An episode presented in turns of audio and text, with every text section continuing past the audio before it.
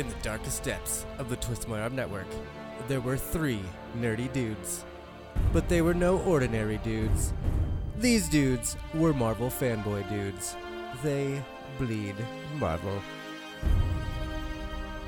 If there was ever a time for these three nerdy dudes to come out of the shadows and spew all their Marvel chunks, it was the year 2021. We are the Marvel Canon Madness Podcast. My name is Josh, and I am the host and creator of the Twist My Arm Network. And join with me today, to my right, his name is Chip, and we are here to talk all about Marvel. We also have our brand new host. He's on the bottom here. His name is Roy.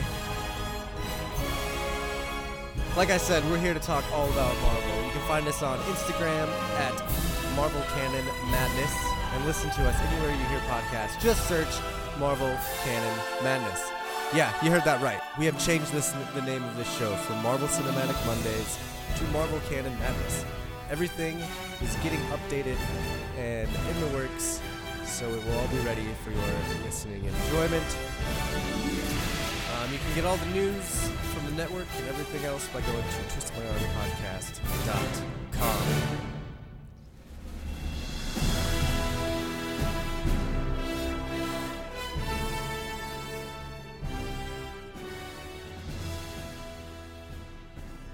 Mr. Chip, how are you doing today, sir?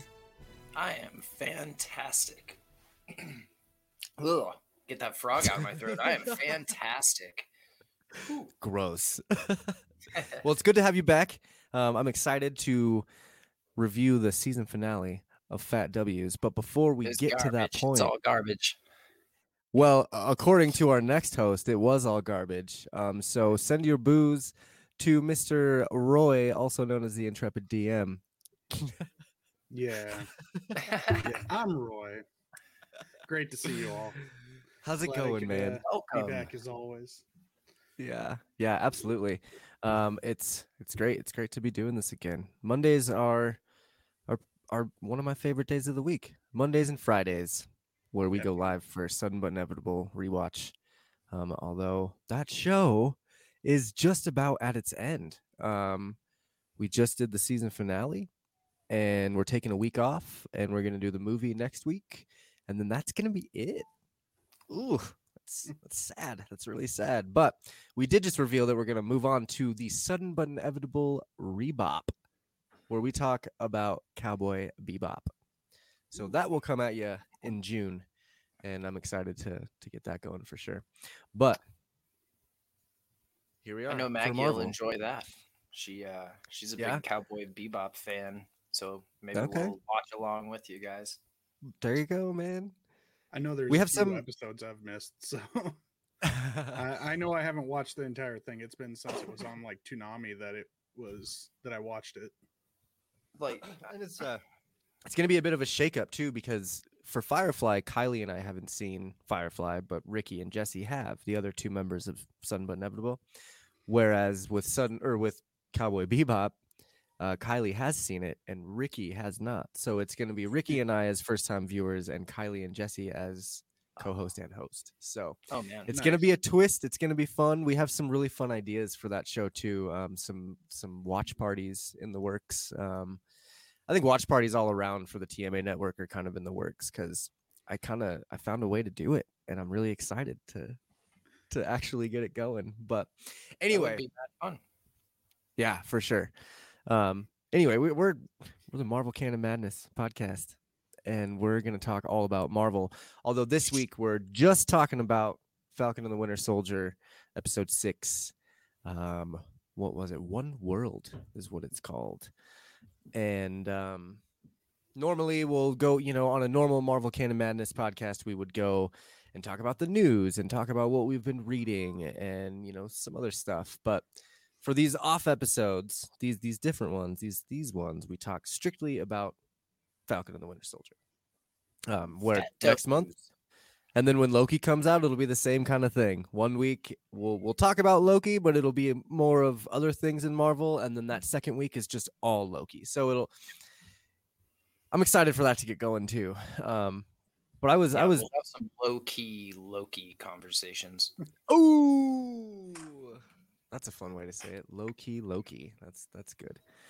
Um, I I I mean let's just get right into this one. Um, before I I read a synopsis or anything like that, I do want to say um that there well and actually i have two things that we have to go through now that i think about it before we get to this. So first things first corrections from last week.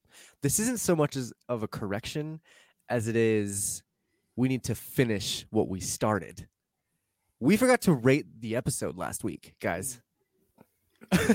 It was just too heated. It was too heated. We weren't in It the was- right mind at this ep- final of episode. So it, it was quite the heated podcast for sure. Um, but I figured we could just quickly go through our ratings for episode five of Falcon and the Winter Soldier. Um, and let's start with Chip. What what was your final rating on episode five? I give it a big fat gooey nine. Roy, It was a what about you? episode. You're talking about last episode, right, Chip? Because Yeah, last episode. I, was Last fully episode, fine. expecting lower than that.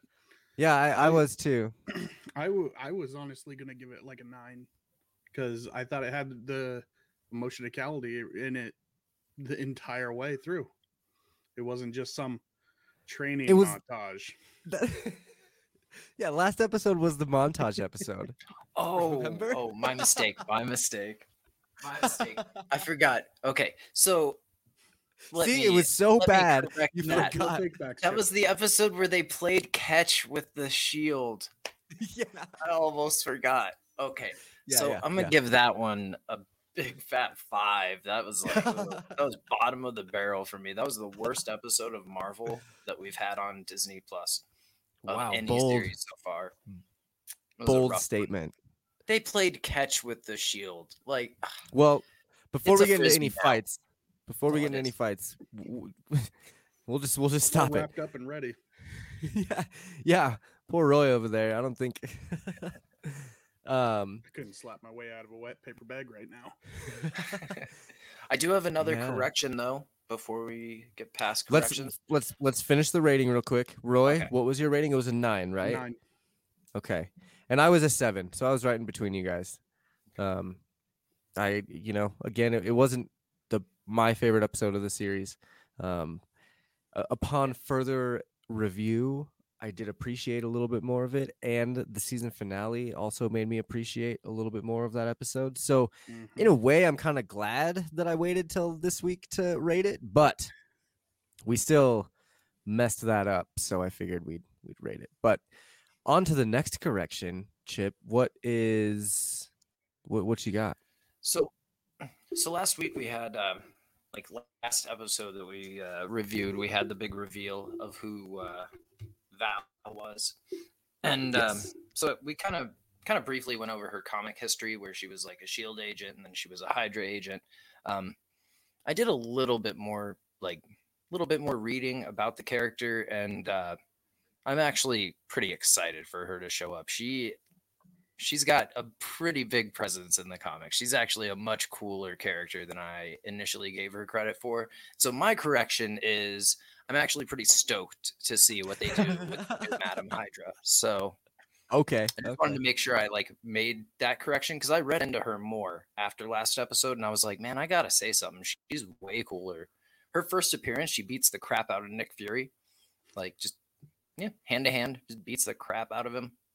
Huh. That's cool. Yeah, and I was reading some stuff about her too. How she's just like she double crosses every single person she's in contact with, All the time. Yeah. yeah. so you She can never trust that woman. She was Yeah, also so a I'm major excited. love interest of uh, Nick Fury for a while too. hmm for sure. Which which could put a fun spin on things because the, I, at this point I'm sure they're broken up.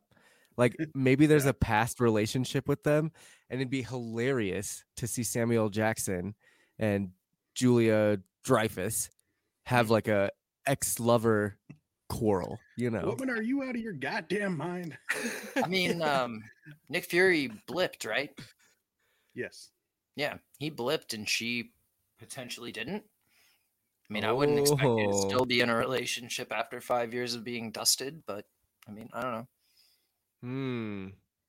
Man, that's even- heartbreaking. That that's even if the relationship wasn't earlier in his career as a Shield agent either. So right. And that, that's that's kind of what I was thinking is that it was like when they're young bucks, you know. But Yeah. I, I I am the more you read about her, the more exciting it is that she's here. Um, she has a lot of implications for other superhero teams and stuff like that. Mhm. Um, but was that it for corrections? Roy, did you have any corrections aside from your hands that got corrected over the weekend? That's that is true. I had surgery over the weekend for both hands, but no, not to not that I can And think of. just- just to- I think the episode before- was pretty perfect as a whole. So, I you know, other than maybe you guys need to correct your judgments of it. Yeah, I don't have anything. Oh, Bam. Um, and you know, to further that, I'm so glad that the surgery went well and that you're okay and that everything was good. Um, it seems like you were telling me a little bit before we started that your hands, you were getting movement back to your hands. So Yep, That's good. I can now fully flex my fingers and everything. I have. I mean, you look badass. You, So you can do your this hands number look badass. you're good. And then I hurt myself. Golden. Yeah. Golden, golden. Okay, no more corrections though. No. Good on that. Okay, so let's get into this then. Let's get into Fat W's Falcon and the Winter Soldier, episode six, One World. Spoiler alert for anyone that has not seen this episode or Falcon and the Winter Soldier. Um, we're gonna spoil the shit out of all of it. So just keep that in mind. If you haven't seen it yet, please turn this off, go watch it, and then listen to the episode when it comes out on Wednesday. Um, I don't want to. I don't want to ruin anything for you. I hate spoiling things for myself, let alone spoiling it for other people. I love predictions and I love theories and that sort of stuff, but I I, I hate spoiling. So please don't don't make me be that guy. um, we're gonna get into it. So this episode, episode six, called "One World," in reference to the chant that the flag smashers have: "One world, one people," which was interesting. Um, in this episode. We'll, we'll talk about it a little later, but that was uh it was an interesting interaction with that that phrase. So I'm gonna read a quick synopsis of the episode, and then we're just gonna bounce around. Um, what what we like to do on these is just kind of go through go through the synopsis, um, and then just kind of go. So again, spoilers. There'll probably be spoilers right off the bat. So if you haven't seen it, go watch it, then come back. All right. So everything culminates in the finale episode of Marvel Studios' The Falcon and the Winter Soldier. In episode six, the global rep uh, repatriation. How do you say that? How do you say that? Am I seriously that Uh, illiterate? The it? GRC, the GRC convenes to vote on the controversial Patch Act, forcing Karli Morgenthau and the Flag Smashers to enact their boldest move yet. Meanwhile, Sam Wilson swoops in on the scene to neutralize the situation with Bucky Barnes. So, as we know from the last episode, they took over um, the GRC building, and now we're we're right after that. It's directly after they've taken everybody hostage. Um, Roy, what were your thoughts on this opening scene? Also, hello, Sir Crash. I'm guessing that's our buddy from Fremont. Thanks for joining us. Good to have you in here. Hey Web. Hey Crash. What up? Yeah, yeah. Um, and to SK Freak and, and Ozerbot, go away. Thanks for the viewer But- numbers. yeah. But Roy, what, what did you what, what did you think about this opening scene of this episode? so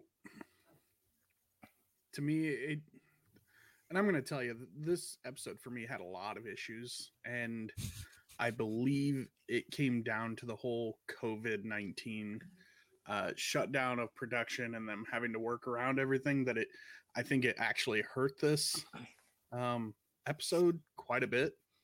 And one of the things was we knew that last we saw um, Sam was in Louisiana when he got the suitcase, and suddenly the the flag smashers are attacking the uh you know the I can't think of what it is GRC GRC building, yeah. yeah the GRC and you Global know repatriation. there suddenly Falcon flies through a window and I'm just I know it's I know it's a fictional thing, but they've been doing such a good job of like kind of grounding that that feel of reality ish with the episodes and suddenly he's flying through a window at nighttime you know eh, how did he get across the United States in that much time? To me, that was a kick. I think he had- yes, it was good. I think he had a whole day. Like I think he had a whole day to travel there. Um, because Torres I'm hit him up. Torres hit I'm him up pretty with the he's app. got a he's got a Like, oh, jetpack, look. doesn't he? I mean, well, that too, but like, yeah, but like he had enough time to like travel there on a normal flight because Torres showed him the pings when G- Karli starts pinging to gather people to help. So at least it goes by where she's gathering troops and getting the plan together. So he has time to travel there. Okay. Well, I mean, just for me, it just seemed like it was he opens the case, gets the wings. End of episode is the GRC building being ran into, and all of a sudden he's there. Yeah, But the house he's in when he's opening up those wings is his house. Not for so sure. to me, that was I don't know. It it was misplaced for me. It, you know, they they I should feel have it- tied yeah. into it a little bit better. I feel like Torres Um, warns him. He opens the case to look, travels there, Yeah. and then uh, they could have at least put that travel, you know, kind of thing uh, of him packing up to go. to Like him flying above all the yeah. states. You're like seeing him flying next to a plane as he's going to New York. Yeah, or even you know, it, it's a bird, it's a plane kind of montage. there's say something on the wing. Some You know, someone seeing him fly overhead or something, and what was that? You know, yeah, uh, I me, could see that. I mean, There should have been. it was- it was a little. I feel like this episode might have been a little rushed for sure. Um, and and now that you say that the the COVID stuff and the stopping of production and and that, um, it, it makes a lot more sense because there were.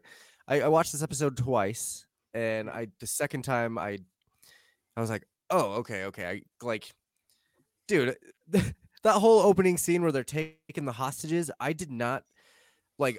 I, I, at- at one point, I was like, okay, wait a minute, so they were up in the building and now they're in vans. What the what the hell happened? Yeah. Like I I do feel like there was there were some moments where it got a little rushed. And obviously I've I've watched it four times, being that I can't really write right now. Um, so I've kind of had to memorize all my notes and a little bit of typing on my side screen. but uh, one thing that struck me also was when they're evacuating everyone, they're telling everyone go to these certain places, and the enemies are already in there. It's like that was another would- thing that was would you- confusing. Why would you blare that over the speaker if you know there's enemies in the building?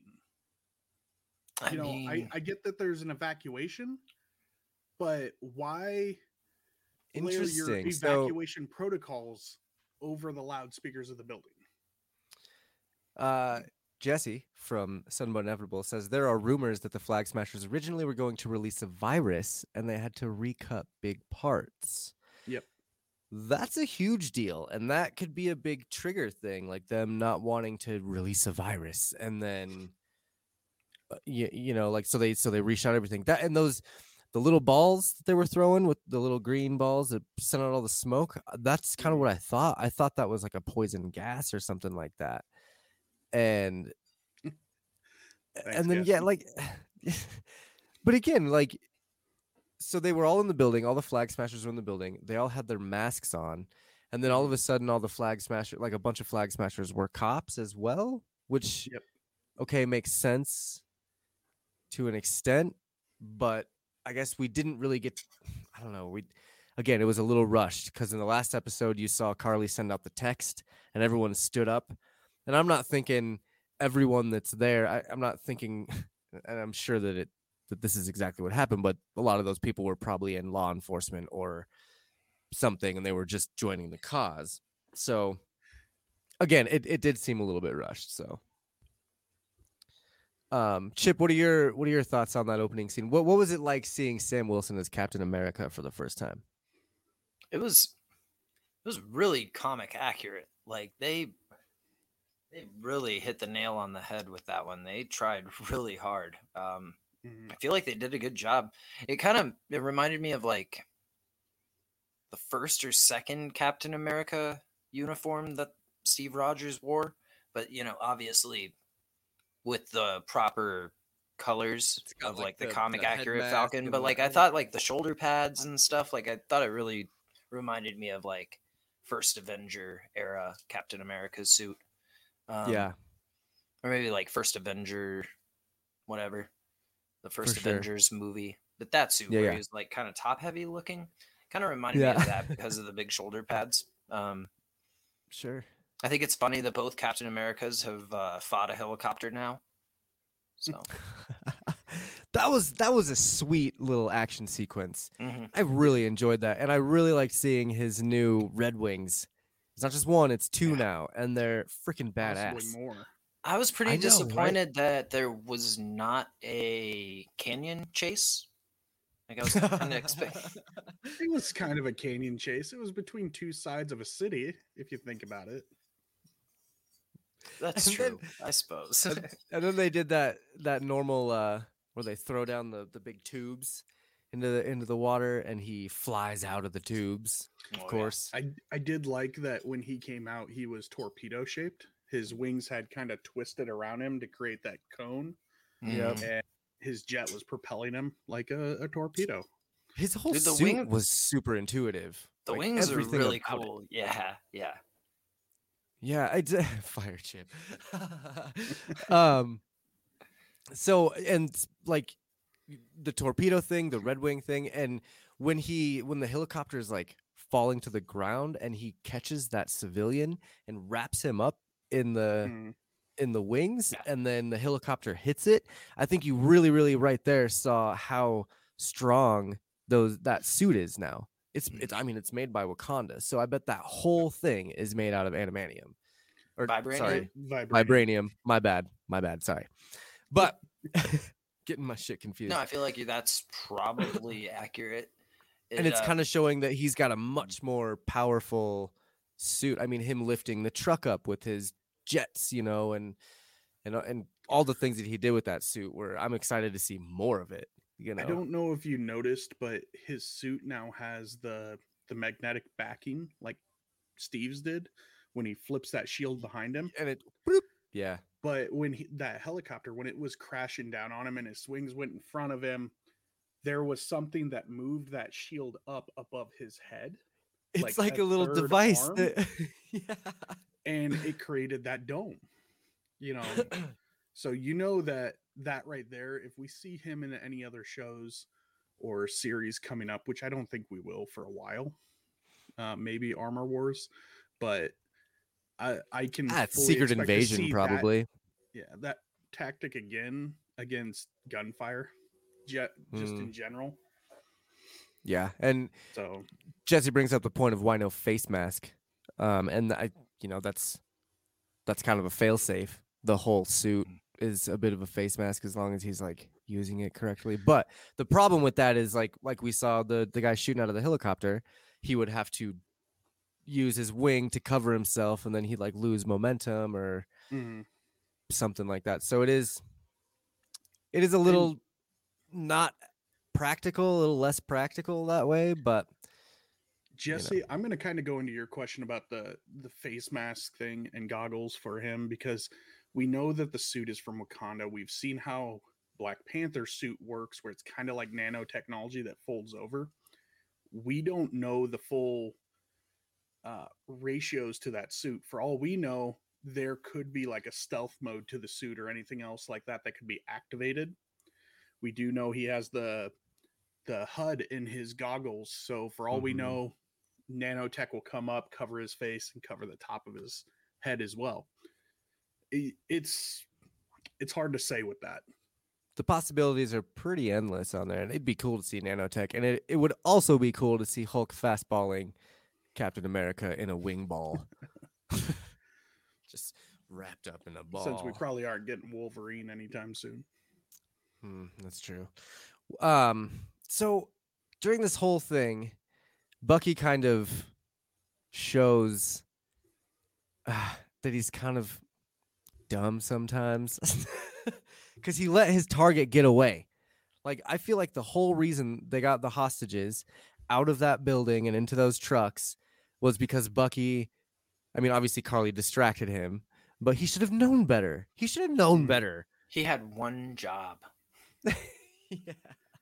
I think I I think like that's Sam rubbing off on him though. Might be. like at the start of all of these shenanigans, he uh I don't think he would have taken the time to talk to her. Like he would have just like put one in her and ended it. But uh like because Sure. he's been with Sam, he's like and because he's trying to be a better person, he's like, Oh, let me see if I can talk her down. Yeah, I thought that was kind of weird when the lady walked up, handed him the cell phone, and she wants to talk to you. He looks at it. Why didn't he just throw the phone down and keep going? I mean, That's what I thought he was supposed to gonna do. Protecting the people. You know, it's like, hey, yeah, fuck off and throw the phone. Yeah, and also he just like trusted that lady. He just trusted that lady. Yeah. That that creepy lady that's like, "Here's my phone. She wants to talk to you." It could have been a bomb. That's true. like Th- that was were- I don't know. That was a slip. this is what I'm saying. There was a lot of like, mm, I don't that that shouldn't have panned out like that. Yeah. You know, I I think it I think it all harkens back to what you were saying about the the reshoots or the or Jesse saying with the recuts on things. I bet they can only do so much and they had to cut certain things out. This episode was only like 51 minutes. Last episode was 10 15 minutes longer.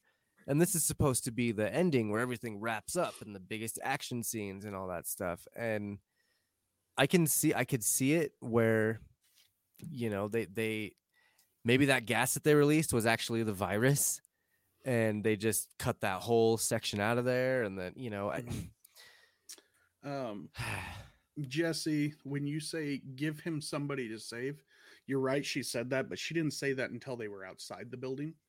Um, at which point they were still inside when the lady gave him the phone, and he was still chasing them down into the basement with Sharon at that point.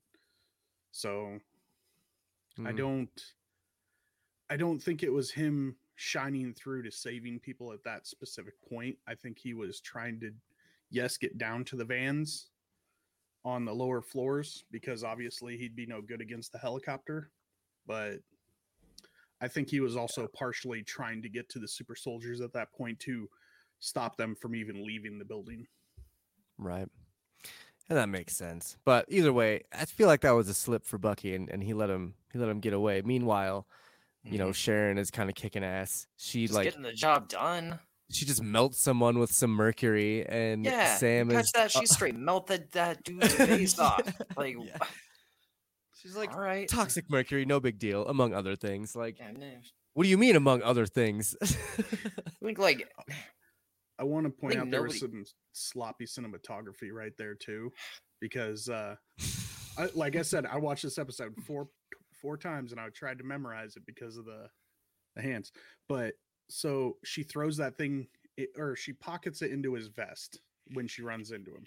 He gets in the van, the window is down, and immediately starts to drive off. But when it goes off, the window is up. Mm, There, Well- well, there. I guess you could say he started to roll it up or whatever, but the cutover was too quick for that to be. You should you should start a know, hashtag about this. They'll cut it out just like they did with Jeans guy in Mandalorian.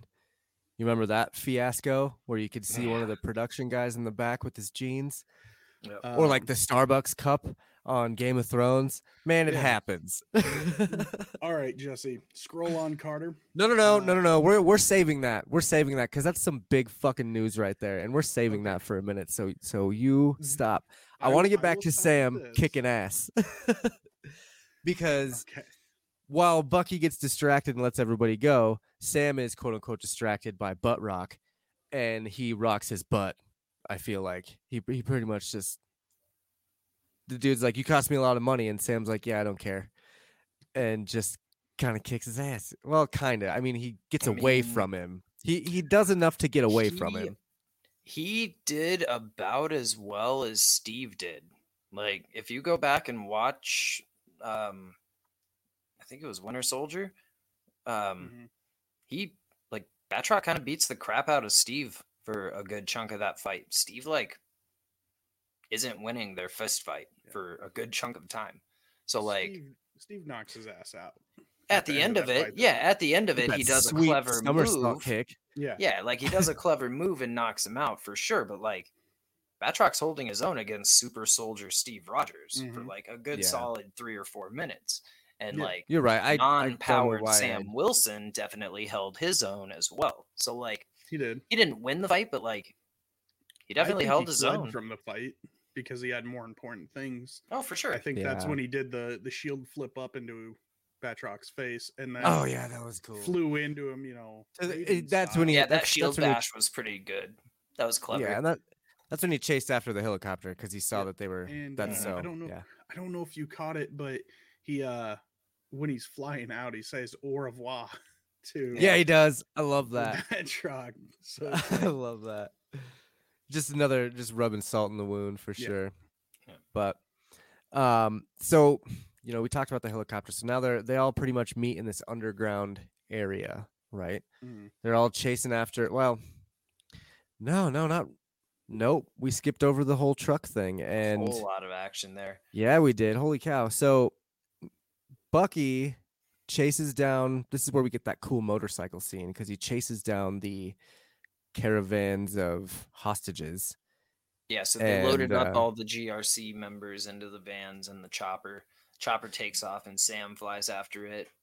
Bucky and uh, Sharon take off. Go after the other stuff. So, Yeah. separately. what did you think of? uh And I, I know we're gonna kind of jump around, but but Karli, she changed a lot through the course of this season. Uh Mhm. Chip, like, what do you what do you think about her motives now in episode six as compared to her motives in episode two? I mean, she is.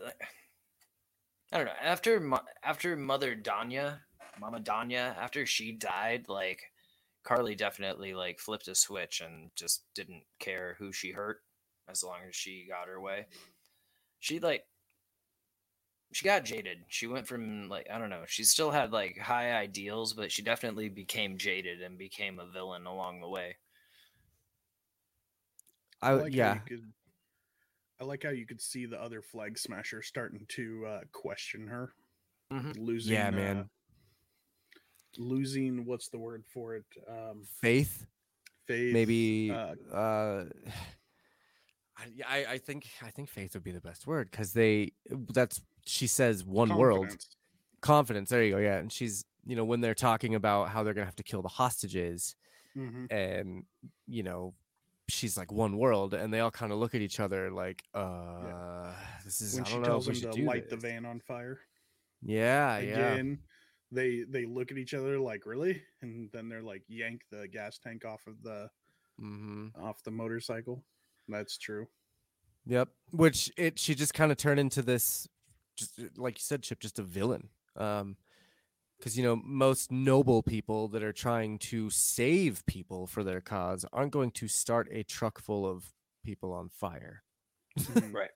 Most of the time. I mean, I, I don't know, the Joker might do that just for fun, but like, you know, that's DC. So There- um there's definitely a lot of villains that would do that kind of thing to get away. Um, and that's what th- that's exactly what they were doing and she's Yeah. I- loved her they he needs someone to save he needs a distraction and i Mhm. think that's what got them to actually start the van on fire because he they were like oh all right i mean i guess that's a, a good thing um, But- I believe Magneto at some point for the X Men does the same thing. Uh, I recall an issue where they were out on a pier and he like yanks the supports out on a big Ferris wheel or something like that, so that the the Brotherhood can escape.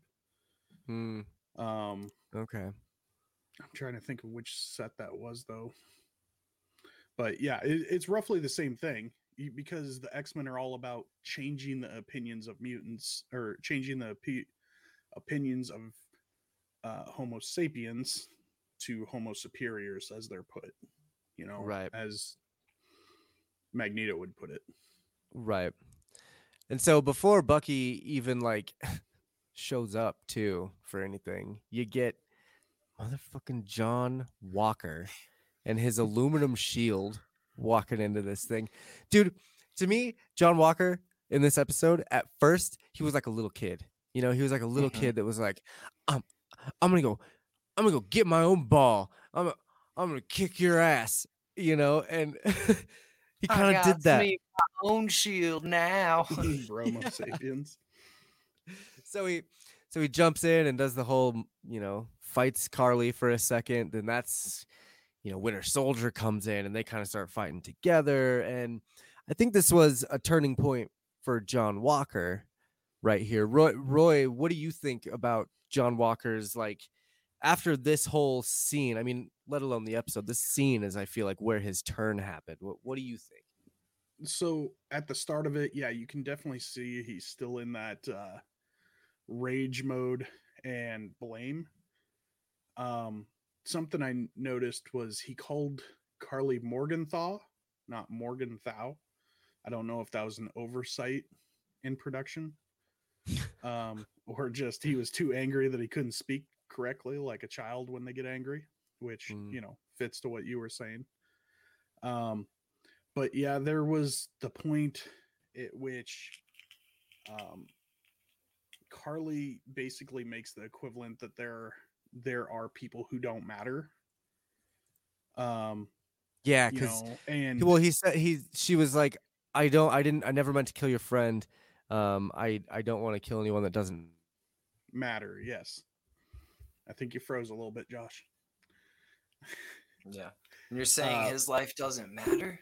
Yeah, oh and geez it was that immediate recognition in um sorry john walker that he he i think that triggered him even more to immediately go after her and not care. So he flings that shield the the The know, aluminum- bicycle the bicycle steel shield that he throws oh my and god I did like that he put this the the Medal of Honor inside to kind of remind himself of what he's fighting for. i feel like that's kind of what gave him the motivation Yeah, when I, he was getting his ass kicked when they showed and- us him building the shield, I thought he was putting it on the outside like a cocky SOB, and I was like, that's not a good look at all. Like, Yeah. how how cheesy and disrespectful. but him putting it on the inside, so it's just for him, that's like a whole different side of the coin. Make- yeah Um, I do feel kind of like his character in this entire episode was once again rushed. I feel like they skipped over critical building uh, parts to make you feel like maybe he can be redeemed. Um, when he throws that shield, she kicks it to the side, and it's a. If you listen to like the vibranium shield when it hits something, and that shield, Bing! you get the bing bing and then you get the dong as Yeah. she kicks it and it it's like she hits kicked a the- trash can yeah it hits the scaffolding and it goes dong and then it just like falls down and Yeah. doesn't even ricochet again Yeah. um a And very then- cheaply made shield that's Yeah. for sure once the other flag smashers start ganging up on him and they're easily just bending the crap out of that shield while he's covered up like a turtle underneath of it hmm yeah that was when he kind of got that extra uh, motivation to step yeah, up and go strength. after Karli. And I do like how at that point you can see that rage is fueling him more than anything because he starts Mhm. fighting Karli. And there's one moment where she like flat just boots him to the chest, which had normally sent people flying. And he just like, ugh, he like you know, puffed out his chest and hit her backwards with it. He was going to kill her. Oh, he was Like he was going to rip her head off. And then luckily they they made that distraction and pushed that van off the edge. And then he Mm. finally got to make the right choice. I feel like this is the moment where John Walker got to be a hero. And he knew it. He knew it right then and there. He's like and th- this is this is the thing. I think half of it was that he wanted to be a hero and half of it is that he wanted everyone to see that he was a hero yeah. put out that facade like no see i still save people it's fine i still save people Mm. I just made a bad Like- decision, guys. Please like me. yeah yeah Well, he you had that like Wyatt Russell did such a good job, like with the uh the internal struggle there. Like, do I go after her or do I save these people? Yep. And like, Yeah, you were crushing on Wyatt Russell before the show. You want you want to talk about that a little bit? We're gonna start Um, sending him DMs or did- something. or? I feel like I just said basically the same thing. He did such a good job. Like, oh man, I John Walker is the shit, dude. I hated John Walker when this series started, but now I'm just like, all right, John Walker. I feel like I feel like going forward, they uh they're gonna do like some sort of um like Hydra thing where Hydra's pulling some strings for a super team. But John Is this maybe like, uh maybe a bit of a Thunderbolt, Thunderbolt watch? watch? I mean, I, I guess like maybe if Hydra's gonna run the Thunderbolts, as long as it's not Thaddeus Ross, I'm good. But uh, he's uh, but I feel like, oh, what was I saying though? Um, but yeah, going forward, you were just crushing on Wyatt Russell. yeah, That's no, all. I feel like going forward, um, he's going to be on like a team, like a dark team that the that Hydra runs. But then halfway along, he's going to catch wise that they're not like on the up and up, and then they're going to turn and like just crush him. And that might be how they uh, that might be how they go into the like crippled John Walker. Because at that point, we might care about him being crippled. Like if they had crippled him during this series, probably not I as kinda- impactful. But going I forward now, if were they give going him to. When he fell and bashed his back, Yep. I kind of thought so too. I, I think they did that on purpose fall on too. I Yep, I think it was one of those like, oh shit, is this when it happens? Is this when it happens? And they're like, for nope, sure, psych. sure. But no, I feel like going forward, he's gonna be on another team and find and realize that they're not on the up and up because he's not a bad dude. He like he made one bad decision when he was blinded by rage, like Slash avenged his the friend. serum. Yep, I still think friend. the serum had a huge. It was a bad look. Like it was a bad look, and he definitely needed to be in trouble for that. But uh, Yeah. I feel like he ended up getting a pass, and all in all, he's not a bad guy. So I feel like that's what's going to happen. He'll be on another team, realize that they're not on the up and up, and be like, "You guys have to quit this," and they'll just like smash him. Yeah. Early, I- early prediction. like he'll like he'll be the the hero in the villain squad. He'll be the the dead shot to the suicide squad or whatever. Yeah. um, I I- can see I do- happening. I do like how they made him drop the shield to save the people in the truck. Like he had that choice Mm. and he chose To the get- people yep. over the shield. And you know, once it got up and he ex- he ended up releasing it and couldn't hold it, you know, um and Falcon swooped in and got it and used those two Red Wings to attach to the back of the truck, much like how Tony did in um, with the Iron Man suit. with the Iron Man suit and Spider Man Homecoming with the Mhm. the barge, you know, to put it back together. Um, use that, but it was a slow uh, coming up of the shield, like a dawning of a new Captain America. In my Yeah. opinion, that's what it looked like.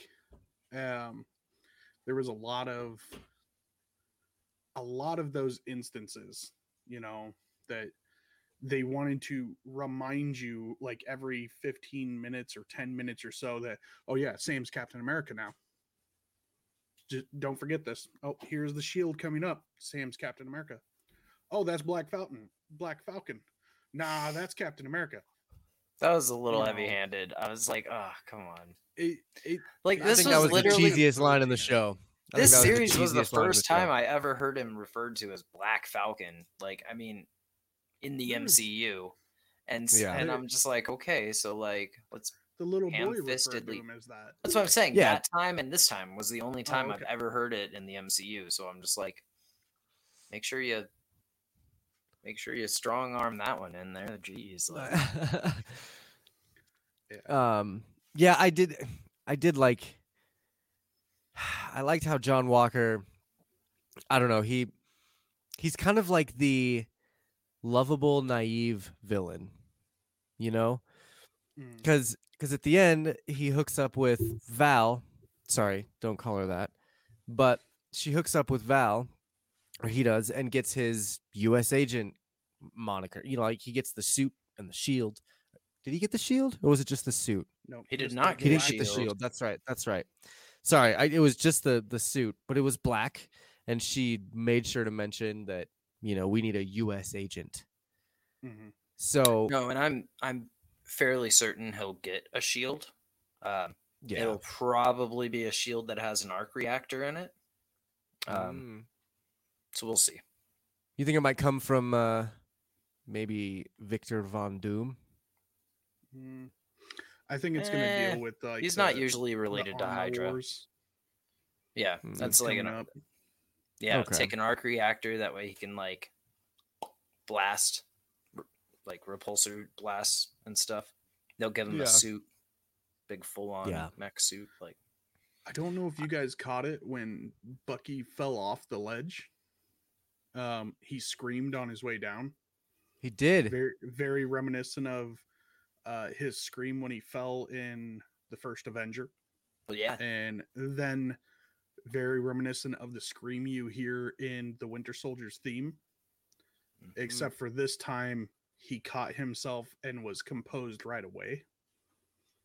So you saw, I, I felt like the that was growth of Bucky. good character growth in cinematography right there it wasn't it wasn't story building it was showing you through once again sebastian stan's uh facial love him. expressions that you know you don't have to say words to act you can just give a uh smoldering glance Yeah, and you I can't wait till he plays Luke Skywalker. I'm so excited. I hope he does that. that would That be side good by side was too good, too Can't on wait- I point. can't wait. Um, yeah, and and Bucky, I feel like, I don't know. Obviously, we all love Bucky. You know, even even from Winter Soldier days. Yeah, he had his his issues, but I think Steve Rogers kind of made us love Bucky again. And this was, I would say, ah, the the thank you to Steve Rogers that for for Bucky. You know what I mean? Like he repaid Steve Rogers by becoming the the person that he became. Chip did, was he he was the Winter Soldier and then was he a different superhero name? Did he go by a different name at all besides Captain America, of course? I I don't think he went a- Silver Arm or anything? I mean uh, not that I'm aware of. I mean I, I guess he uh, could go as what is it, the White Wolf or whatever from Yeah, could but in the comics, that's a villain, not Oh, like which is odd. But uh, yeah. let me see here. He goes by.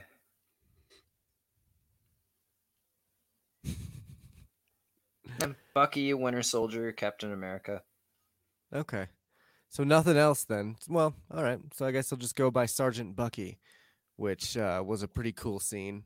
Um, he had a he had a he had a couple good little like light bulb moments too, where the cops said Sergeant Bucky, and he was like, "Oh, oh, they're not trying to arrest me, sweet."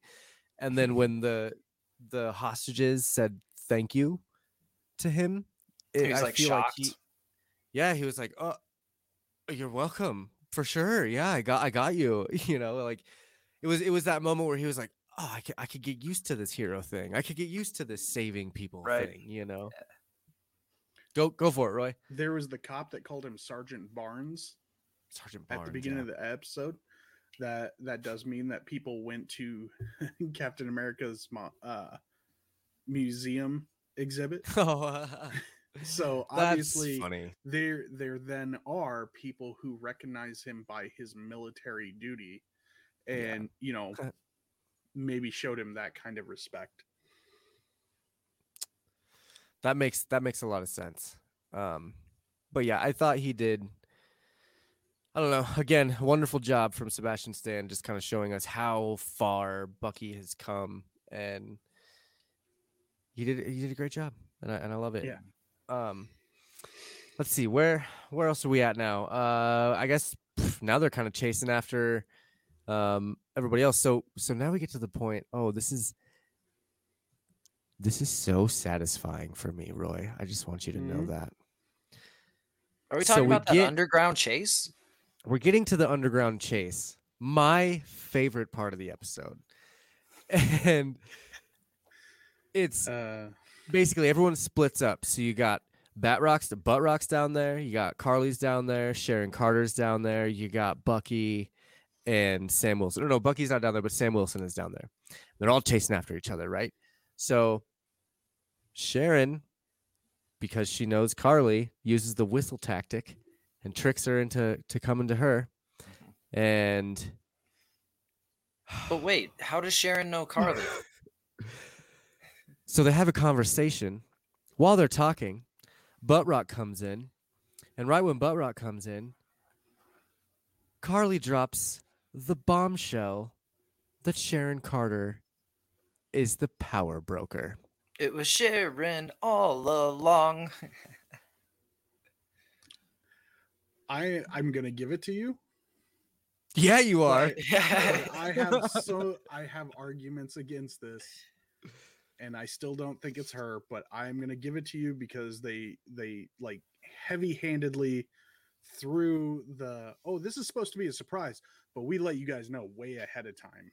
You know, kind of tactic. It- there was there was no finesse in this reveal. No, the episode that she appeared in was called Power Broker. Like- Still, That was the call right there. I was just I- like, I "Hmm, do- the only character do they introduced at Power Broker was the Power Broker. during this during this uh, conversation that Sharon not once does she acknowledge that she is the power broker. She does not. Oh, it. Get out of here with that. no, I'm. She doesn't acknowledge it, but she but both people that heard that she's the power broker are now dead Y- all right, because she shot she the one killed because them. he threatened to blackmail her that Mhm. she is the power broker, which could you know goof up her pardon. which is Mhm. what she's aiming for. And yes, she once again, I'm going to go back to the fact that she knew where the serum was created. She didn't have to lead Bucky and them to it. You know, she could have easily just had more serum made and not worried about it. But she completely ruined her business on that front. You know, so now she's talking to Karli and she's, you know, it, it just it is so heavily heavy handed just shoved down your throat that she's the power broker well, I I, do want to. Uh, yes it was shoved down our throat that she was a power broker, Ju- wasn't it? i have the costume ordered because i am going to give them this win uh albeit you know under circumstances i don't That's hot. acknowledge it uh i did order the wonder woman costume i should have it soon to try on to make sure it fits and i will be wearing it the first episode of loki on june 11th Fox. so that'll be the. So that episode will be June 14th. Mhm. So make sure And- to catch the MCM on June 14th. And we'll have Don't episodes it between now and then. For Um, completely accurate. It's the suit, it's the cape, it's the tiara, and the bracers. You're gonna need those So- bracers to deflect all the slings and arrows we're throwing at you. oh man, it's gonna be it's it is so satisfying. But I do want to point out, like, I so it is it has been confirmed that Sharon Carter is the power broker. Sharon Carter, as we know her, is the power broker. Now that does not mean that Sharon Carter is not a Skrull and maybe got replaced with a Skrull during the blip or something like that. It's very possible that you know she could be somebody else. Although that scroll point, she if she was a Skrull, she'd be a shapeshifter, and why would she wear a Mission Impossible mask? That's that's the only thing. Like if she if she's really, really, really trying to hide that cover, obviously she's trying to hide that cover that she's a Skrull. But I mean, again, was- she's she's a shapeshifter. So The mask was If- if she's in a its Skrull. own right too. So yeah, right. I Now mean, that I was pull the think- cloth off. no nobody's gonna notice I'm here. Why are you wearing the mask then? No, now that I'm thinking No. about it, that's like uh, it, it was clever. She wore the mask so that she could get from Madripoor to the states. Yeah, But yeah. then she takes it off because she wants people to see her helping to help her pardon case. Mm. She just wants access to those fat, juicy shield bunkers. She already Yeah, has would people she- within the FBI and Shield that are helping her. Yeah, but I mean, So We don't- you we don't know that. That is. yeah, and We- she's got like Agent level one 13 had access. really, yeah, seven. Agent 13 had real high access. Okay. most That'll shield give you- agents have like level three or four out of seven or eight, I think is what it is. And Agents of Shield, they give you the level system, and I think Mhm. only Nick Fury and one other person has level Maria. eight access. And Probably yeah, and then Smolders, Smolders. and then Yep. I think like the next next down from Nick Fury had level seven, and I think Agent Carter was part of level seven access. So she has a ton of most agents, FBI, CIA, Shield, whatever it is, don't have. So Well, that's when, huge um, for her. Yeah, for sure, for sure. Um, but again, I I'm just going by the fact that we know that she had FBI agents on the pier to stop Karli earlier in the episode, so we know she still has contacts within the U.S. government. I just why For she those would need the listening- full access. I don't know. for those listening in the, in the to the podcast, you can't see my face, which means you should probably watch our live shows on the Mondays. But uh my face is just it's a winning face over here. Yeah, And yeah, uh yeah. I I, ha- I don't have much else to say. God, there's so much smug over there. Just it's- swirling an fun. empty wine glass around. What do you got in there? All that smug? We will up the stakes when we make our predictions on the the Loki show, and We will put a bet absolutely will. too. There will And be Chip, a there's no point in getting out of time. that one. that- I mean- yeah, you're, you're gonna have to get in on that one too. Gotta find something that's the a one that good was theory. originally arguing that Sharon was power broker. I was right too. Uh, yeah. So this really wouldn't have affected you even if you had taken the bet, but you kind of Nah, I didn't, you know, it couldn't be two v one. Like Josh and you were in on it, so I was just, you know, not. I was just hanging out. I hey, I'd be fully supportive of you know Josh wearing a Leia outfit and you wearing you know I don't know Storm death- outfit. a storm outfit. There you go. I'll dress up like Namor, and you will be scarred for life. No, no, no. Get that shiny We should- metallic green. we should make you Speedo. dress up- Should make you dress up as Aquaman is what we should do. Only if I get Dressing my up as DC is bad steep- enough. Yeah, and you know when once we get to that point in Loki, and there will be a point in Loki, I would say within the Mm. first two or three episodes where there's some sort of prediction, The first twenty and- minutes that we like, have, Jesus yeah, Christ, that shit's gonna be and- so nuts. And we'll have a bet, and I promise my stakes will be Star Trek related because obviously, I'm I'm a big, big Star Wars fan. I think Jesse and I had a, we had a bet once, and I was gonna wear Spock ears, but I think, I think I won that bet too. It's funny. Coward, Um, the Super Skrull. I would love to see him show up. Like that would be dope. yeah, that would be Yeah. way cool. It'd be really cool Um, if they established all the Skrulls in like Secret Invasion and then Thanks, give us Fantastic Four and have Fantastic Four fighting the Super Skrull. J- Gaskin says Aqua Lad. Yeah, we'll have you dress up as Aqua Lad. Chip. Maybe. Oh. Maybe. Um, I I almost guarantee we're gonna see Super Skrull in Secret Invasion. Like that's part of the Skrull lore is Super Skrull. Mm-hmm. Now, whether or not we get it comic book accurate is the question. Mm-hmm. We most likely won't. It'll probably be a I mean, I hope it's not as bad, but it'll probably be along the lines of a of a dark elves from Dark World. You know, If that was I- pretty bad. With this, If I recall, and- Secret. Oh, sorry. Go ahead. I was going to say with this series, we know now that anything comic book accurate is thrown out the window because Sharon was never power broker. That's so true. Yeah. And we've known. I that. don't know if the I comics are always up Marvel for. anymore, guys. I don't know if I can do this. So, Flitter you know, away. this this may have just ruined it for me. Yeah, go watch some Justice League. Maybe Oh, if I they get a won't stoop that 12 hour low. cut, it'll be a decent movie. I don't even want to get into it. Um, but um, no, I think so uh, now I, I want to talk about the speech that Sam has with the senators because that was like the best part of this entire episode. It was so poignant, so meaningful, so up to date, and so like boom. You know, it was it was like Disney was yelling at our own, you know, the writers of the show were yelling at our own uh, politicians because there were a lot of points that Sam was making in that speech that kind Mhm. of like pertain to today's world and today's society.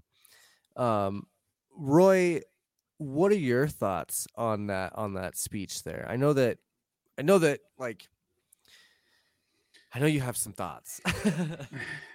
thoughts. so I think Sam was right. I mean, I I think the point in which the the senator point point pointedly looks at Sam and says, "You don't know what you're talking about." And Sam goes, "How do I not? I'm a black guy wearing the stars and stripes. I'm not blonde-haired and blue-eyed, you know." It was just I think that speech as a whole was probably the most dramatic point of this entire episode and that was my high point honestly and it, yes it was the writers looking at our government officials and saying stop being stupid listen to your people they want this you know how is it hard to understand that you're not out there amongst them. You don't know how bad the conditions truly are. You're living in your $750,000 home in Miami while we have people, you know, dying from diseases all over the world because you don't want to step in and do your part.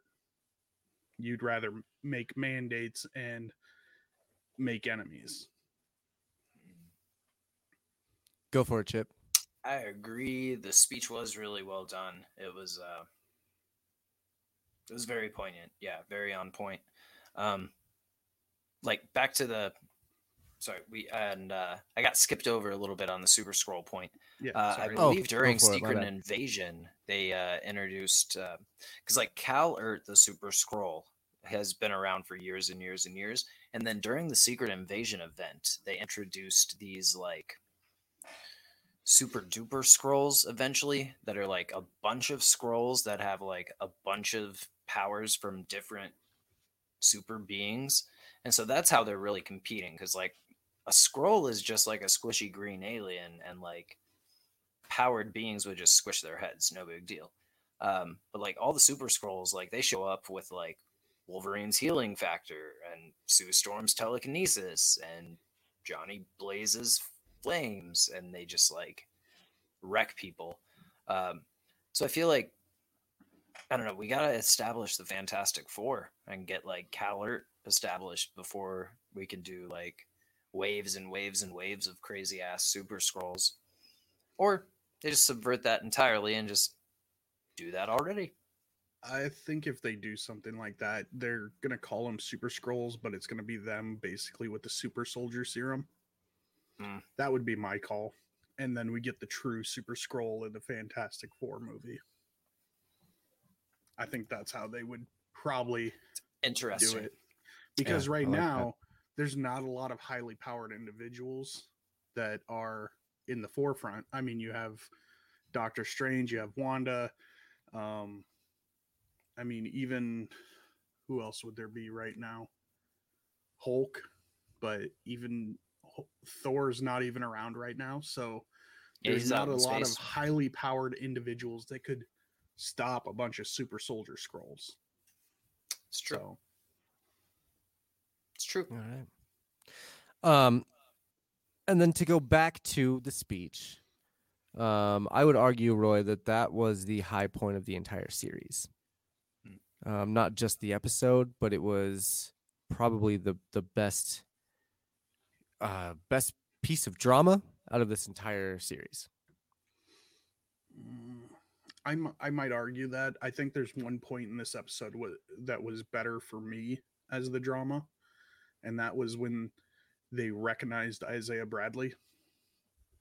And I think that that was like the that was like the the wrap up of the whole series, and obviously the most like touching point. But as far as like, I don't know the the, I think the best scene was was that was Sam taking Captain America. He was taking that Captain America mantle right then and there. That was him being like, you know what, fuck it, I'm just gonna be Captain America. Mhm. And I yes, was and- so expecting he- that senator to, to ask for the shield back. Like when he first walked up, oh, thanks, Sam. Oh man, thanks for the help. Can I get that shield? Like I was totally expecting that, but uh, That would have been to his credit, kinda- he did not do that. I was gonna say that would have been kind of funny and also like ungrateful, prick. just saved your life. You're gonna just ask me for the shield. That'd be, that'd be kind of messed up. But, but yeah, I mean, that that's my opinion. I just that was my favorite scene of the entire series. My favorite scene of the episode was the Isaiah Bradley scene.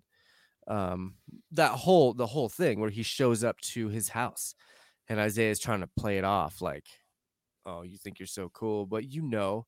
You, and, and he knows Isaiah knows that that he like he respects Sam now and and he can actually call him Captain America. You know what I mean? It was Mhm. that part and then and then Sam taking him to that museum. Chip, what were your thoughts on that on that museum? I know you had some some pretty emotional Dude, that was that was the best scene.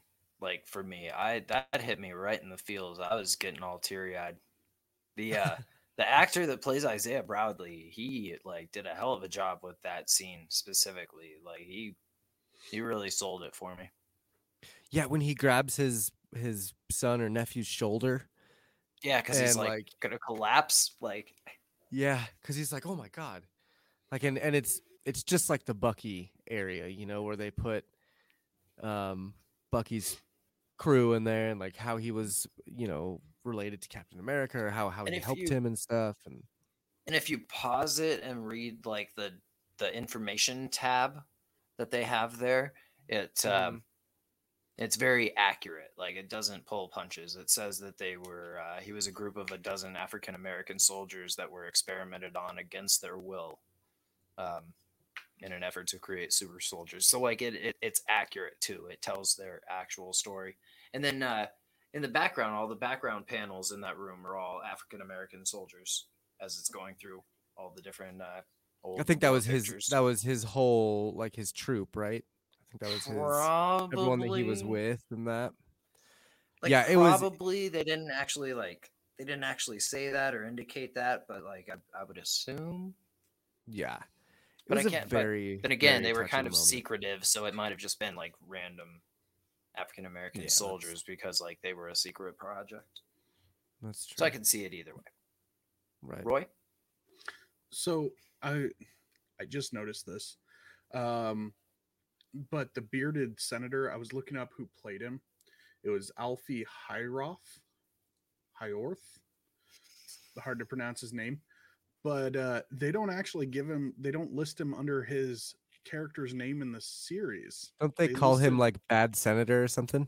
No, government official is what they Yeah. accredited him to. Yeah. but they call him by his name in the series. You know, this is Senator. Uh, what's his name? So why would why wouldn't they list him that in credits and just list him as government official? that's weird. What an insult. That that, 'Cause what that are you character is just Wa- that what are you hiding, unimportant. Marvel? Yeah, I, I wonder.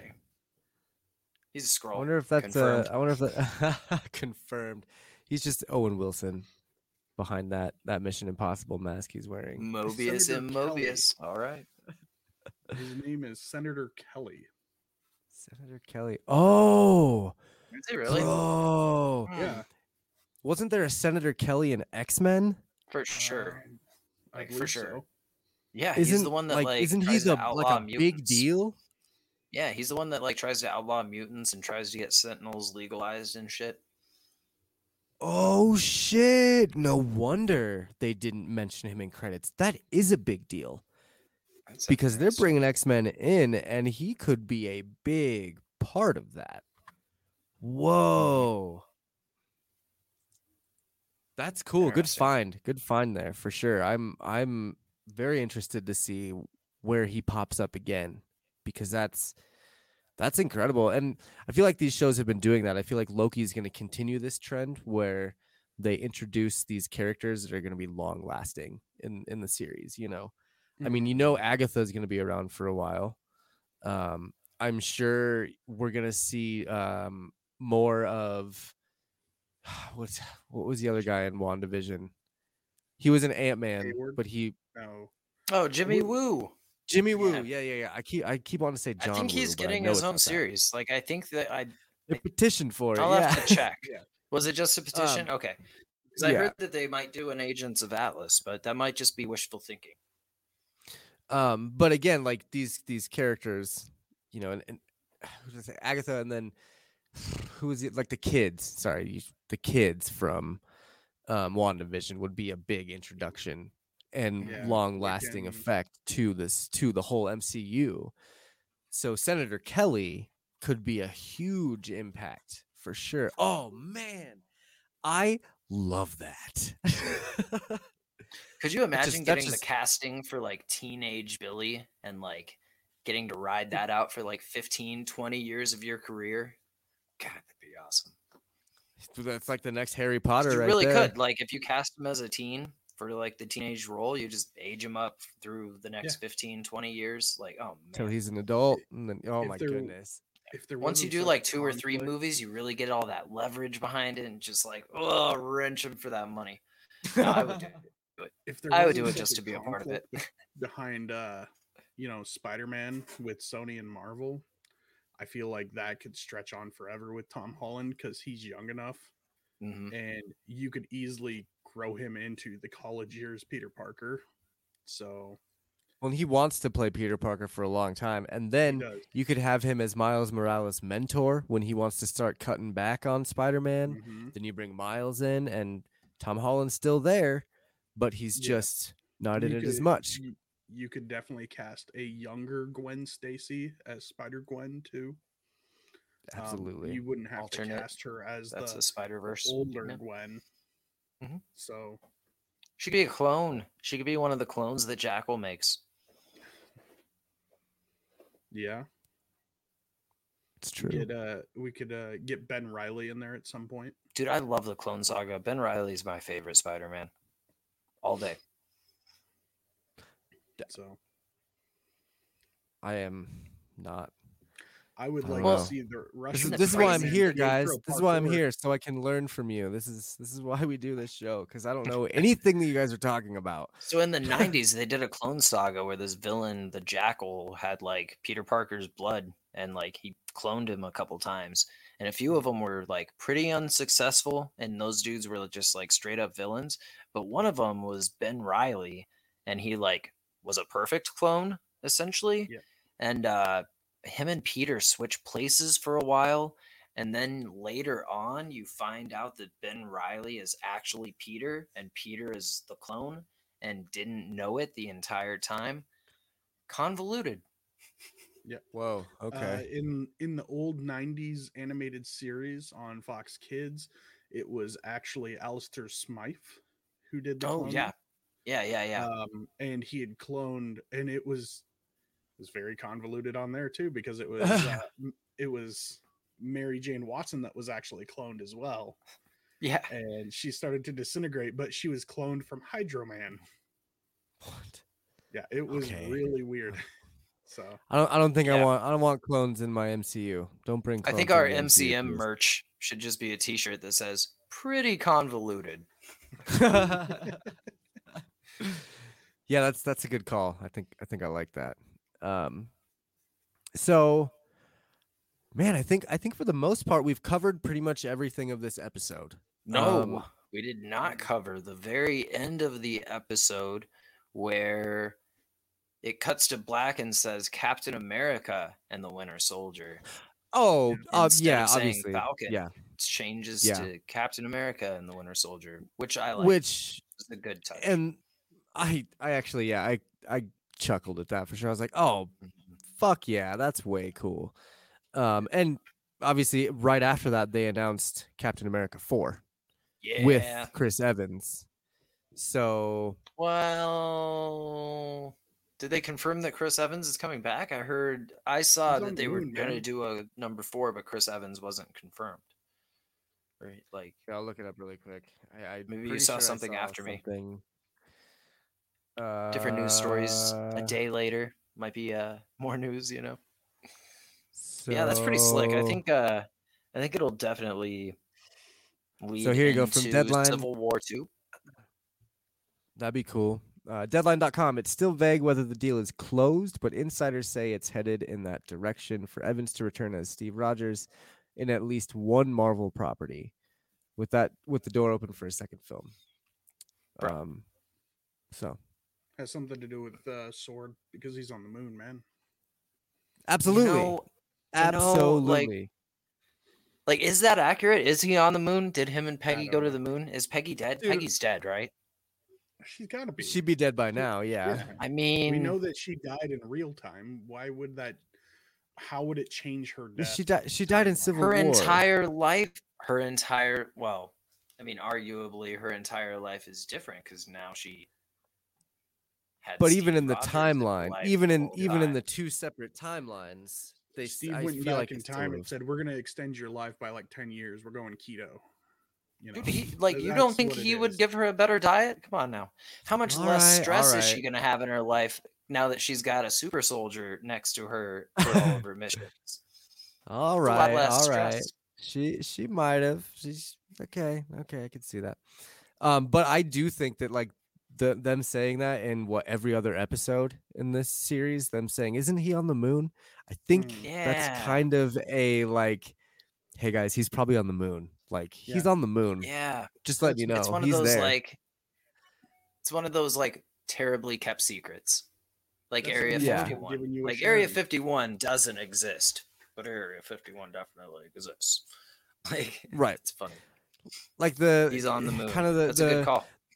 the weird Agatha foreshadowing in WandaVision. Like each episode, there was something different with Agatha that you're like, is she? It, mm. And then even in in Falcon Winter Soldier, like, is he on the moon? I mean, that Right? Oh, he might. Okay, all right. so, I think that'd be really cool to see him up there. It'd be like a Umbrella Academy status, just him all by himself on the moon. but what else? What else Why did we did we miss? It's Uh, weird. we missed 'Cause- there was two other scenes that we missed talking about. Okay. The pardon, the pardon for Sharon. We didn't talk about that. Yeah. Okay. All right. Um, because afterwards on the steps, she does call someone and she talks to him and says, "Hey, it just opens up a whole lot of How did I blueprints." that? And I'm sorry. It's it's because I did terrible with writing notes. No, you're fine. Yeah, I Like think said, she, I didn't um, take notes either, so we're just kind of bouncing off each other. We got this. yeah, no, I Perfect. I think she calls Val and tells Val that uh you think it's Val? I think so. I think she calls Val and tells her that things are going to start moving. That's why Val says things are about to get crazy. and I think that's Val alluding to her either starting the Dark Avengers or starting the Thunderbolts. You know, Mhm. because she mentions the raft. You know, and obviously she has. Well, they go to the raft. the raft. You know, because she talks about Zemo just pulled it off, and she's talking about the Butler did it all along. Yeah, You the know, butler. Yeah, that's Oeznik right. I butler. Oeznik I totally f- up the other powers. Uh, super. I soldiers. forgot that that the butler was even in this. When when he blew up that truck, I was like, "Who the fuck is that? Whose butler is that?" And then I was like, and then you guys told me it was him. I was like, "Oh, right." he was in for about five minutes in one of the episodes. Okay, I, I remember now. Um, Pretty low screen Jesse's- time for racking up four bodies. Five, Right. six. The driver's two. Like, You know he's pretty good. Had to give him the whereabouts. Had to get him the munitions to pull it off. He was not working. There's no way that know- old man was working alone. that guy might not be a butler. That might be Heinrich Zemo. Like we, we like his never- dad. That Yeah, might be a little like, bit of never- a I stretch. mean, I- it could be a stretch. it's, I mean, it's it is a stretch. but It's a it- stretch. They didn't really hint that, but I mean, like you know, that's the right age. I believe He would have the same like vendetta against Soups because his grandchildren got killed by him. he might be uh, someone that worked for his father. Maybe he was a part of his brigade back in the day. It's like it's like his Possibly, Jarvis, possibly. Yeah. Zemo's Jarvis. So, but at the same time, I think I think Val was working with Oeznik to get rid of the other super soldiers, so Hmm. that John Walker was more valuable. You know, Put more value on him to the government so the government wouldn't be so readily, you know, oh no, we aren't going to use him. We got four others on the raft. Do you think do you think she's working for the government though? I think Val is She's probably working for everyone because she's double crossing She everyone. probably is. I, you Mhm. know, and my guess, you know, partially was that maybe she was the power broker, but we know it- Who who was the who was the power be. broker, Roy? Who who was the power broker? uh, by default we're going with Sharon Carter. oh, okay, okay. Just making sure. The evidence That's is an- there, but it's not concrete, and I'm not sold beyond a doubt. It's fine. But I will, I will concede it for right now. Um, I I mean, I always think the craziest things, but I I think it'd be cool if Sharon Carter was calling like, and I just want Doctor Doom to be in it. So like, her calling him or someone along those lines. I was watching some video earlier, and this was this made me laugh, but they were like, "Yeah, she's calling Mephisto." Mm. but no, I I do think she's gonna be one of the main villains coming up. She's gonna be like the Loki to the next Avengers esque movie. Um, but we're gonna know more, a lot more about her in uh, Black Widow, because I think she's supposed to be in Black Widow. I think she's going Um, to end up murdering Sam Wilson on the steps of the Capitol building. You just okay? Yeah. You, you really think so? Yeah, that's how she kills Steve Rogers in the comics. So I feel she like was- was they'll under do mind that with Sam. control too. So, Yeah, but this time they don't have to have her under mind control. Oh, so you're saying that the power broker might have her under mind control and she kills? Oh, no, that's what you're saying. I- I'm no, literally saying she doesn't have to be under mind control this time because she's the power broker.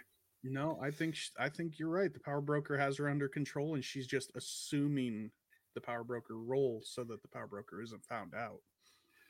I think you saying something ridiculous before or after saying you're right doesn't mean that I'm saying what you're saying I'm saying. You're right. We good? We good over Oh, here? well, Maybe I did. No, I'm kidding. I did. Aliens. Or did I? Who knows? Oh it's a life goodness. model It's- decoy, so technically it's not actually Sharon. I I did. Uh, telling you, it's it's Owen Wilson.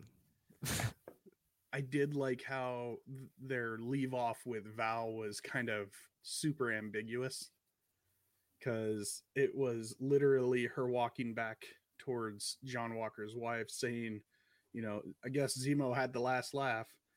And she goes, couldn't couldn't have worked it better if I'd planned it myself. Oh well, maybe I Mm. did.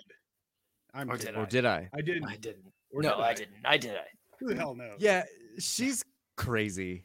I like her though, and I'm excited to see more of Val for sure. Don't ever call Yeah. me that. Yeah. Contessa, Contessa, Countess. for What is sure. it? Countess Valentina. Yep. De Allegra Fontaine. What was the other scene that we missed? It was those two. It was the John those Walker, two. Okay. Uh, Okay. assuming And then the walking out. That's right. Yep. And Okay. um, something I wanted to point out is it's kind of um, because of the equality speech earlier, I thought it was very fitting that uh, Sam was dressed in mostly white with the star spangled, and he was now the face of Captain America. And then you had John Walker as U.S. agent dressed completely in black. Like at this point, the black man is now up front and a representation of what this country should be, and the white man is, you know, taking a seat in the shadows. And Mm. I feel like that was a good representation of what Isaiah Bradley was saying is, is would never happen. Yeah. Um, and again, it I see was, that. I see that. and they did, a, they, yeah, they did a great job with it, all of that stuff. And I think Mhm. they they killed it as far as um, touching on really hard topics. You know, like there was they did a good job with a little bit of education, a good job with a little bit of, you know, people asking questions and making people feel uncomfortable. Um, I thought it was, yeah, I, th- I thought it was a good wrap up for all of that too. Um, let's get on to uh, let's get on to ratings. We're gonna rate this episode, episode six, One World. We'll rate it out of ten shields. So let's start with Chip. What are you gonna rate this episode? I give it 10. It was the best episode that we've gotten so far. Like it was really good. I didn't I didn't have too many nitpicks. And what I did have nitpicks about was like didn't detract from the overall like awesomeness of the episode itself. So I'm gonna give it a 10. Yeah. Roy, what about you? I'm gonna give it a six point five. um, I'm giving it that extra 0.5 because of the speech Sam gave in the middle of the episode. That entire speech and the scene with Isaiah Bradley saved this episode for me. Like I said, the episode was entirely too rushed for me. The they did all this character build up just to flop it out on a action packed ending that had little to no actual character content for me Okay. at least Okay. Yeah, uh, I was gonna give it a ten. So you ruined our only perfect ten of this season. Okay. Ooh, and one more last, scene. last episode know- i gave it a 10 so I, I originally was gonna give it a nine point five, but the extra point five for me was just how satisfied I am. Mhm. oh real quick we also missed uh bucky telling Yeah. Naka, uh, nakajima that he had killed his son oh Yeah, my one more scene, yep. Yeah, yeah. Okay. I They they left that credit scene here. ambiguous though. I feel Yeah. like uh I They feel like he away. didn't forgive him, but uh I don't know. They left it ambiguous because you know they just show him tell Yeah. him, and then they show him walking out and the dude shutting the door behind him. So they leave it Well, ambiguous like- as to whether or not he forgave him. I'm kind of inclined to think he didn't. It was just the impression I got when he like walked out and he quickly shut the door behind him.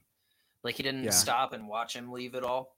He just shut the door. So I'm inclined to think He he, didn't forgive time him. to probably process That's what I was like- thinking too. Is is that he's probably he was probably just so like distraught hearing that news that this friend of his Mhm. could possibly be the person that murdered his son that he just found out was murdered. Like Right. I could see him just having an issue processing it, and then you know Bucky's. I, I, I kind of feel like Bucky was walking by in the hopes that you know maybe one day he'll he'll turn around and wave at him or something. You know, Mm. um, the the waitress did kind of give him a nice little nod. Um, I, I feel like she did at least. Maybe I maybe I read that wrong. But I feel like she looked at him and me.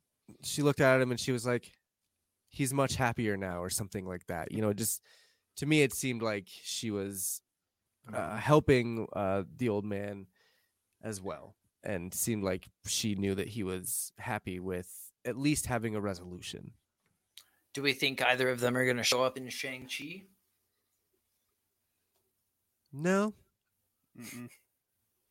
Yeah, I don't no, I don't. I thought Roy might have a theory about that. no no Thunderbolt Ross Um, wants to recruit him. I do have a theory on um, the notebook Bucky left behind to his psychiatrist. okay. Um, because every time you saw them before, it was literally Bucky sitting in front of that woods on a couch, and it was Bucky sitting there. But when he- she gets that notebook and all the names have been crossed off, there's no couch in front of those woods, and it just pans out from there after showing her. And it's just like, Bucky, you're out of the woods for me. Mm, Like Mhm. he, I mm. thought it was a really good That's, uh, metaphor for that. So It's good cinematography right there. mhm.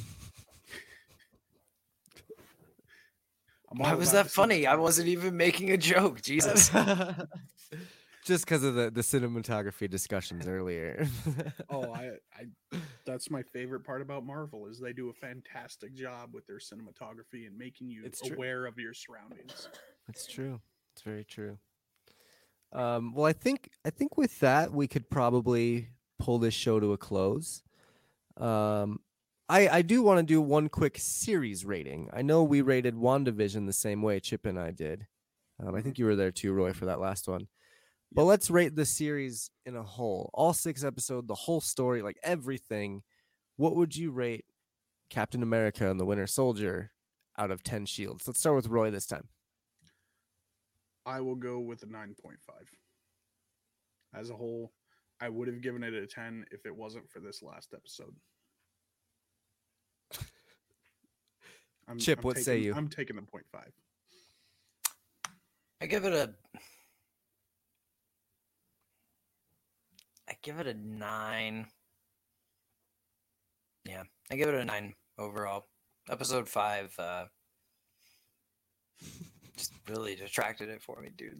Like when that, like, like I will never get over that shit. Like when they're just casually playing catch with the shield, and then like Sam, like I had the same thought when they were showing John Walker throw the shield earlier. Like when Sam's throwing the shield around, I'm just like, okay, so what's the point of Steve Rogers even having super strength like that? Like I, I don't know. You're not gonna get the same momentum. You're not gonna get the same ricochet. Like that.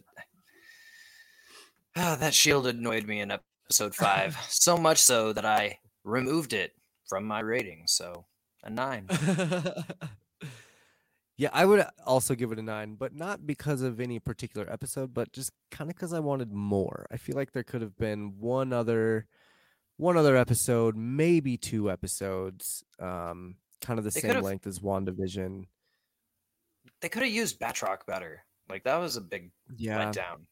Again. yeah. I don't I don't think Like he's dead. again. I don't think he's dead either. I don't think Batroc's dead. That guy never dies. I don't I don't think if if Sharon's working with Val and they are doing the whole Thunderbolts thing, I think she would want to keep him alive because he'd make a valuable member. Yeah. Later, Crash. Thanks for joining us. Um. All right, so that's And that's a pretty good rating though for for the entire series. That's a pretty good rating. I don't remember what we did for Wandavision. Was it a full ten? Dude, Like, was- I can't remember what we It did. It might have been like WandaVision I think- was fantastic. don't- I think we were close. I Roy know I probably ruined it with a six point five somewhere, but Nah, he was only there for the one episode I did okay. more than that. I think I did two episodes. of WandaVision. I thought you joined Yeah, I at think it was the, the last- finale. Or and no, last I was two. on the finale. You are right. Oh, okay, okay. All right. Well, is there anything else you guys would like to say about this last episode at all? I'm excited for Armor Wars. I feel like they definitely are going to set it up. Uh, Sharon Carter is going to give some armors out to some unscrupulous people. And And get uh, that Iron Patriot, maybe. Hmm. very, like potentially, yeah. Yeah. Um, Well, I mean, we had the Iron Patriot. Um, Rhodey rode around in the Iron Patriot and Norman uh, Osborn, uh, Iron Man Two. Patriot, though. Yeah, that would be sick. That would be that's so Yeah, that'd be dope. That'd be a twist. That'd be a that would be quite the, twist. Thunderbolts that I want, yo. Like, with that being said, there was one thing that kind of struck up struck my mind weird in this episode is that everything that Sharon was using had gr- like a neon green tint to it. Hmm. Much like of all of Oscorp's uh, military functioning weapons had like neon green lights in them in the comics. So so you're thinking she's talking to Norman was- Osborn? Yes. Well, we know Mm. we're getting more Spider-Man stuff in the MCU. Sony has signed an agreement that they're gonna do more stuff on Disney Plus, I believe. So that right with that, that agreement I think right now is just to allow Disney to play Spider-Man on their maybe. their things. But if if they actually bring the Spider Universe in like they have wanted to, and we get Oscorp, that would be a good lead into the Oscorp military tech that she would have. Hmm. So, and like I said, it just looked like it. The gas was green, the lights were green. It just looked like Oscorp tech, uh, tech to me.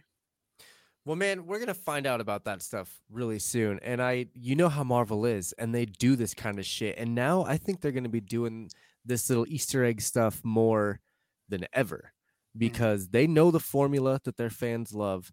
They've perfected it over the last what 15 years now, um, and they they know like, and you're that little thing that you're catching on right there is something that they probably did on purpose.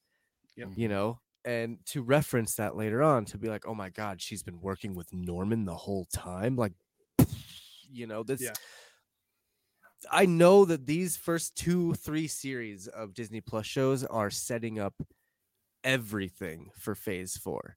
I think these first three shows, WandaVision, Captain America, and Loki, are going to be the absolute groundwork for everything that's coming out in the MCU in the next five years.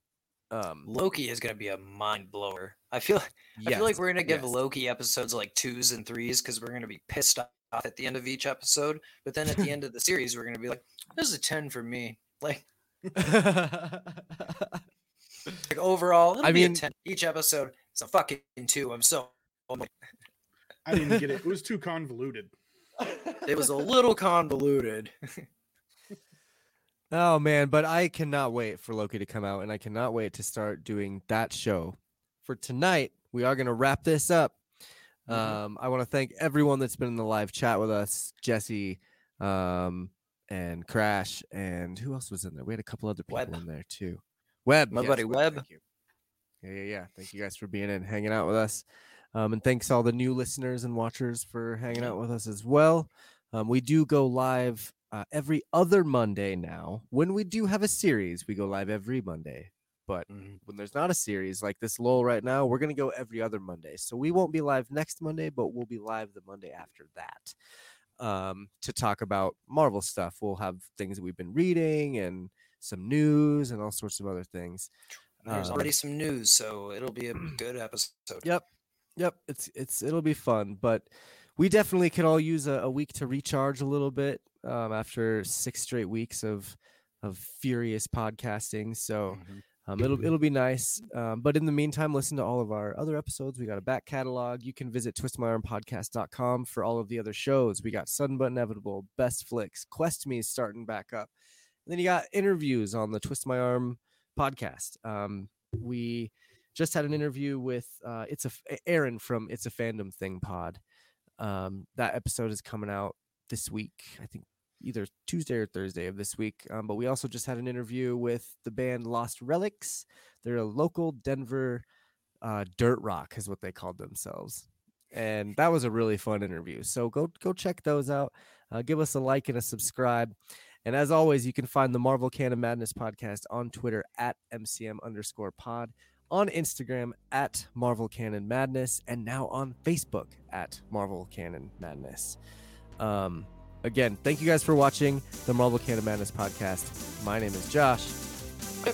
I'm Roy. We're going to talk to you real soon.